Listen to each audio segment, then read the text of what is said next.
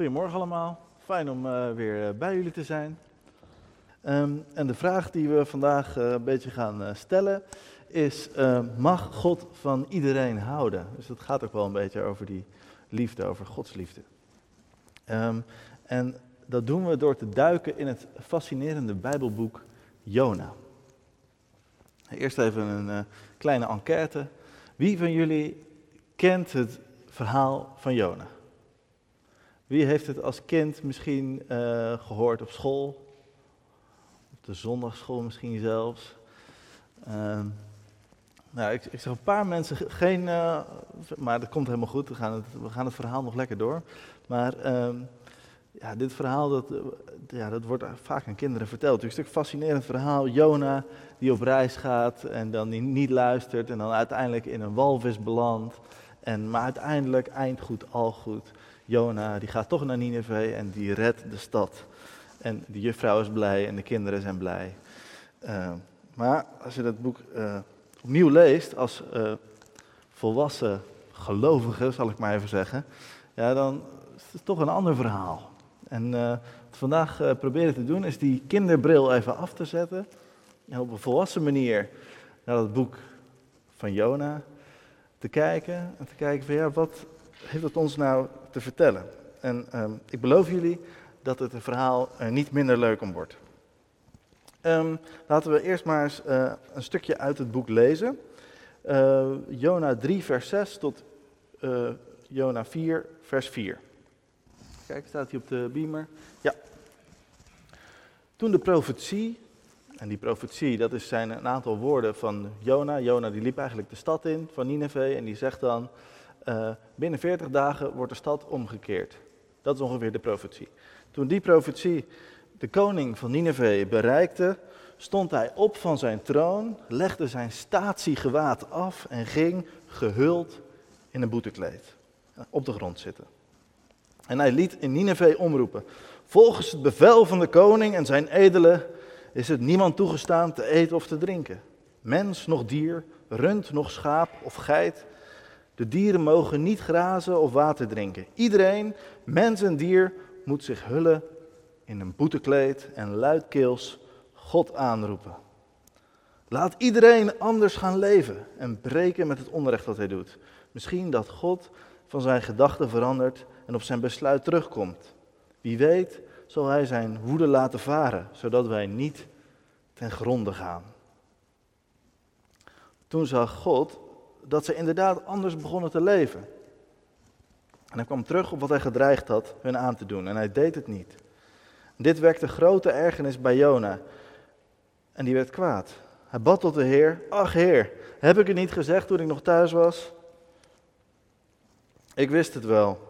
U bent een God die genadig is en liefdevol, geduldig en trouw en tot vergeving bereid. Laat mij maar sterven, Heer. Ik ben liever dood dan dat ik zo moet leven.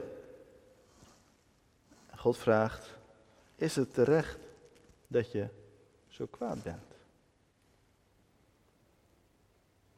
De onderliggende vraag: Mag God van iedereen houden? Nou, we komen in dit verhaal een aantal bijzondere zaken tegen. Ik noem er een aantal. Je hebt allereerst Jona. Jona is de profeet. Nou, als je denkt profeet, denk je al gauw, man van God. Ja, die, uh, de, uh, dat zal wel het voorbeeldfiguur zijn. Dat zal wel uh, de good guy zijn, zeg maar. Maar ja, deze man van God is rebels. Hij wil meerdere keren in het Bijbelboek dood. Hij zegt regelmatig, Heer, laat mij maar sterven. Hij vraagt aan de zeelieden, gooi mij maar overboord. Uh, en hij haat zijn eigen God. Dan heb je de zeelui. Mensen die op de boot naar uh, Tarsis uh, zitten. En ja, de veronderstelling bij zeelui is meestal, dat zijn geen lievertjes. Dat zijn stoere gasten. Uh, hè, die hebben God niet nodig, die kunnen het zelf wel. Maar ja, zij gaan bidden, zij roepen allerlei goden aan. En Jona, die ligt te slapen. Dan heb je de koning van het machtigste imperium op de planeet in die tijd. De koning van Assyrië, de koning van Nineveh. En hij vernedert zich voor God als gevolg van Jona's vijf woorden preek. Dus je moet je voorstellen, de president van China of de president van Amerika zich vernedert voor God en zijn troon afstaat. En dan zijn er de koeien van de koning en zelfs die, die bekeren zich tot God. En een gigantische vis en uh, die uh, slokt Jona op en die krijgt vervolgens opdracht om Jona weer uit te spugen na drie dagen. Um, en er een boom en die groeit in een dag en die is ook in een dag weer weg. Nou, als je dit zo allemaal op een rijtje zet, dan vraag je je wel af in wat voor verhaal zijn wij terechtgekomen. Iedereen in dit boek, um, dieren, mensen, eigenlijk allemaal mensen die niet Joods zijn, die luisteren naar God. Maar die profeet, waarvan je verwacht dat hij naar God luistert, ja, die, die luistert niet. En die wil dood en die haat zijn eigen God. Je kunt dit boek een beetje lezen um, als, hoe zou ik het zeggen, de, schrijver die probeert um, door humor ons aan het denken te zetten. We zouden dit vandaag de dag misschien satire noemen. Uh, een soort uh, 2500 jaar oude Lucky TV. Een soort profetisch cabaret. Waarin de profeet zeg maar voor gek wordt gezet. Die hypocriete profeten van die tijd. Laten we het verhaal nog eens doorgaan. Jona, de profeet. Hij kent de Bijbel uit zijn hoofd. Hij weet hoe het zit. Hij kent de zondagsschoollesjes uit zijn hoofd. En op een dag krijgt hij de opdracht van God om op reis te gaan. Hij moet naar de stad Nineveh, de stad van de Assyriërs. En de Assyriërs, ja, dat was de dominerende macht in die tijd. Die hadden het voor het zeggen. Um, en in de ogen van de mensen van Israël ja, was dit een, vers, een verschrikkelijk slecht volk. Um, slechte mensen, de vijand eigenlijk. En, en Assyrië vormde ook een militaire dreiging. Want uh, het Tienstammenrijk, het noordelijke deel van Israël, is niet uh, veel later ook vernietigd door uh, de Assyriërs uit Nineveh. En Jona die moet dus naar het hol van de leeuw. Die moet naar die verschrikkelijke buitenlanders, naar de vijand. En Jona denkt, ja, dat ga ik dus mooi niet doen. De groeten, daar heb ik mooi geen zin in. Ik ga de andere kant op. Hij gaat op reis, maar hij stapt op een boot die precies de andere kant op gaat. Niet naar Nineveh, maar naar Tarsis. Hij denkt bij zichzelf, ja God, zo werkt het niet hè. Ik heb mijn bijbellesjes geleerd, ik weet hoe het zit. En die mensen in Nineveh, die hebben het recht niet om u te leren kennen. Maar goed, terwijl Jona de verkeerde kant op vaart, komt er een storm. God die stuurt een storm, want hij is boos op Jona. En al die stoere zeelieden, ja, die beginnen op de boot te bidden en goden aan te roepen. Die hele boot is in gebed. Behalve Jona. Jona ligt te slapen. Gods profeet ligt te tukken. De rollen zijn omgedraaid. De profeet slaapt en die zeelui die zijn aan het bidden. Op een gegeven moment gaat het niet langer. Die storm die wordt zo hevig en Jona die zegt wat er aan de hand is. Komt door mij. Ik heb ruzie gemaakt met mij, God. Ik heb niet goed geluisterd. Weet je wat jullie doen? Jonas mij maar overboord. En die zeelieden die doen er nog alles aan om hem te redden. En ze blijven hozen. Maar ja, ze, er is geen houden aan. En uiteindelijk kiezen ze ervoor om die profeet overboord te gooien. En dan zou je zeggen, einde verhaal. Nu houdt het op. Dit was het dan. Helaas. Jammer. Maar nee, we zijn helaas nog niet van Jona af. In dit verhaal kan alles en hij wordt opgeslokt door een gigantische vis. En na drie dagen in die grote vis bidt hij een gebed. Moet je goed luisteren. Hij zegt, zij, en daarmee heeft hij het over die andere volken, die zeelieden, die mensen in Nineveh, die armzalige afgoden vereren, die verlaten u, trouwe God. Maar ik zal mijn stem in dank vereffen en u offers brengen. Mijn gelofte los ik in. Dus terwijl hij in die buik van die vis zit, prijst hij zijn eigen geloof. Zijn eigen goede, fantastische geloof. Jona, die vindt zichzelf geweldig. En daar wordt die vis zo kotsmisselijk van dat hij hem zo op het strand uitspuugt. Staat er natuurlijk niet. Maar het cynisme druipt er vanaf. Wat een schijnheilig, walgelijk figuur, die Jona. En hij beseft, ik heb geen keus. Dus ik moet naar Nineveh. Want ja, er gebeuren nu allemaal rare dingen. Dus eenmaal aangekomen gebeurt er iets bijzonders. Hij trekt de stad in en hij roept, over 40 dagen wordt de stad omgedraaid. Over 40 dagen wordt Nineveh omgedraaid. Dat is geen lange preek. Ehm, dus het is een uh, duidelijke boodschap. Maar ik denk als je het hier in Rotterdam vandaag de dag zou proberen, dat je weinig effect hebt. Maar het onmogelijke gebeurt in Nineveh. Um, en uh, de inwoners van Nineveh die geloven dus dat verhaal van Jona. En van hoog tot laag uh, bedekt iedereen zich met een boetekleed. En de profetie die bereikt de koning. Hij staat op van zijn troon en zegt daarmee eigenlijk: uh, Mijn positie, die, die sta ik af aan God. Hij legt zijn statiegewaad af en hij gaat naast die troon zitten. Dus hij geeft daarmee God de eerste plek in zijn rijk. Zijn troon was voor God. En hij laat het omroepen, we hebben het net gelezen. Iedereen moet breken met het slechte gedrag. En uh, mens en dier en zo moeten allemaal in een boetekleed en God aanroepen. Stel je voor, het centrum van de macht in die tijd. Wat een bizar tafereel.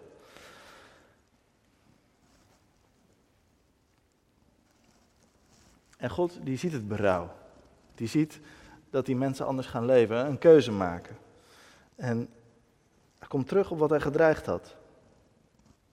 En God doet het niet. De stad is gered. Nou, weer zo'n mooi einde. Hè? Nu zou het verhaal ook af kunnen zijn. Hè? De stad is gered, eind goed, al goed en ze leven nog lang en gelukkig. Jona die zal wel ontzettend blij zijn.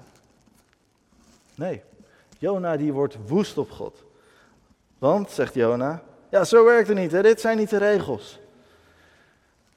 Jona is woedend op God omdat hij die buitenlanders redt. Maar dat past helemaal niet in zijn, in zijn kader, in zijn, in zijn beeld, eh, binnen de, de kaders van de God van Israël. Het is de God van Israël, niet de God van die Assyriërs, niet de God van die Ninevieten. Volgens Jona horen die mensen er niet bij en is deze liefde niet voor hem bedoeld. Hij kan deze radicale liefde niet aan. Hij zit hier dan met zijn mooie baan, met zijn titel profeet. Pijnlijk, schijnheilig. Hij had wel goed geprofiteerd, want de stad is daadwerkelijk omgedraaid. Maar ja, heel anders dan dat hij had verwacht. En dan begint hij aan God te vertellen. Ik wist wel, hè, ik wist wel waarom ik naar, uh, naar Tarsus vluchtte. Want ik was er al bang voor. U bent veel te barmhartig. Op een of andere manier zou u wel weer een weg vinden om die afschuwelijke Ninevieten, die Assyriërs, te redden. En je kunt de walging in Jona's stem horen. Hij vindt ze verschrikkelijk. En Jona die kapt het gesprek af en hij bidt dat God hem ter plekke zal doden. Opnieuw, hij wil dood. Hij zou liever sterven dan leven met een God die zijn vijanden vergeeft. Liever sterven dan leven met een God die liefde is. En dan vraagt God of Jona's woede wel gerechtvaardigd is. Nou ja, Jona die negeert de vraag, moet er niks meer van weten. En hij gaat op een heuvel zitten. Met uitzicht op Nineveh. En hij hoopt ja, dat die Ninevieten alsnog de fout ingaan. En dat ze alsnog worden geroosterd. En dan gebeurt er iets heel vreemds. God zorgt ervoor dat er een druivenboom groeit op de plek waar Jona zit te kijken. En het is nogal heet daar in Assyrië. Dus Jona is heel erg blij met die boom, want dan kan hij lekker in de schaduw zitten. hij vindt het fantastisch. Maar de volgende dag komt er een klein wormpje en die knabbelt aan de wortels. Op een of andere manier is die boom binnen een dag weer verdwenen. Jona heeft geen schaduw meer. En in de hitte van de zon vraagt Jona opnieuw aan God of hij hem wil doden. God vraagt opnieuw aan Jona of zijn boosheid gerechtvaardigd is. En dan blaft Jona terug. Alsjeblieft, laat mij sterven. Hij zegt het opnieuw. En dat zijn de laatste woorden van Jona. Mijn boosheid is gerechtvaardigd, laat mij sterven. En dan komt de conclusie van het boek. God zegt dat de druivenboom een poging was om tot Jona door te dringen. Jona voelde zich gehecht aan die boom, waar hij één dag van had genoten. En God vraagt, is het niet gek dat jij al zoveel houdt van die boom in één dag? Mag ik dan niet dezelfde liefde die jij hebt voor die boom ook voelen voor al die mensen daar in Nineveh? Is het niet oké als ik, als God, dezelfde soort emotie en zorg voelt voor een stad met tienduizenden mensen? En dat is hoe het boek eindigt. God die vraagt toestemming om genade te mogen tonen aan vijanden. En wat is Jona's antwoord? Nou, dat zegt het boek niet. Maar dat is ook niet het punt. Het boek probeert ons door elkaar te schudden. Die profeet, geen man van God, hypocriet. Tegelijkertijd die koning die zomaar zijn plaats afstaat. En Gods vragen aan het eind van het boek zijn eigenlijk aan ons gericht, aan de lezers. En de vraag is, ben jij het eens met het feit dat God ook van jouw vijanden houdt? Het boek Jona houdt ons een spiegel voor. In Jona zien we onze uh, slechtste karaktereigenschappen uitvergroot. En de vraag is, kunnen wij leven met oneindige liefde? Met een God die liefde is. En waar eindigt die liefde voor jou? wie mag erbij horen? Eindigt God liefde bij jouw cultuur, bij jouw soort mensen? Wie hoort er wel bij en wie niet? Denken wij, net als Jona, dat God op één bepaalde manier werkt in ons denkkader? Zoals wij het geleerd hebben of zoals het ons toevallig goed uitkomt? Denken wij misschien, zoals heel veel koningen ooit hebben gedacht, dat God vooral aan onze kant staat en niet aan de kant van hen? Gelukkig hoeven wij het niet van ons eigen geloof te hebben. Het gaat niet om ons eigen geloof, groot of klein. Het gaat om Gods liefde. Kijk maar eens hoe God te werk gaat. Hij doet er alles aan om die Jona te gebruiken. God trekt alles uit de kast om zijn liefde te verspreiden. En hij gebruikt daarvoor zelfs ja, de meest eigenzinnige, zelfingenomen, ongehoorzame, schijnheilige figuren. Als God zelfs Jona kan gebruiken om zijn liefde te verspreiden, nou, denk dan nooit dat God jou niet kan gebruiken. Hoe onhandig je misschien ook bent of hoe klein je ook van jezelf denkt. God wil zijn liefde tonen door jou heen, op de plekken waar je komt. Het hangt niet af van jezelf. Wij zijn niet degene die bepalen wie er wel bij hoort of niet. Uh, wij zijn niet degene die de genade uitdelen. Dat is niet hoe de genade werkt. Wij mogen eigenlijk gewoon leven vanuit de wetenschap dat we wonderlijk genoeg geaccepteerd zijn en geliefd zijn. Christen zijn betekent dat je voorzichtig jezelf een kind van God durft te noemen. En diep van binnen weet je, en soms voel je het ook, ik ben geliefd. En daar begint het. Daarvanuit ontstaat er ruimte voor de ander. Acceptatie, voor radicale gastvrijheid. En die gastvrijheid die was er al voordat Noorderlicht bestond. Voordat wij er waren. Het is niet iets wat wij doen, maar die liefde is het hart van God. En het hart van God, dat is het begin en het einde. En daar mogen we uit tappen. Tappen voor onszelf en schenken aan de ander. We hebben geen copyright op als kerk. Uh, ook niet als Noorderlicht. hebben geen patent op de genade. Maar het is wel hetgeen wat ons beheerst. Op de weg die wij gaan. En die weg die gaat niet naar Nineveh, of in ieder geval zeer waarschijnlijk niet. Maar die weg die loopt hier wel zo door Rotterdam. Op de plek waar jij geplaatst bent. Op je werk, op school, in jouw straat. En ik zou zeggen, ga dan niet zoals Jona met vooroordelen. Je mensen van tevoren al in hokjes en vakjes hebt gestopt. Die deugen en die deugen niet. Maar wees onbevangen. Ontmoet de ander met een open vizier. Leer die ander kennen en ontmoet Gods oneindige liefde in iedereen, waar je ook komt. Laat je door God en zijn liefde verrassen. Amen.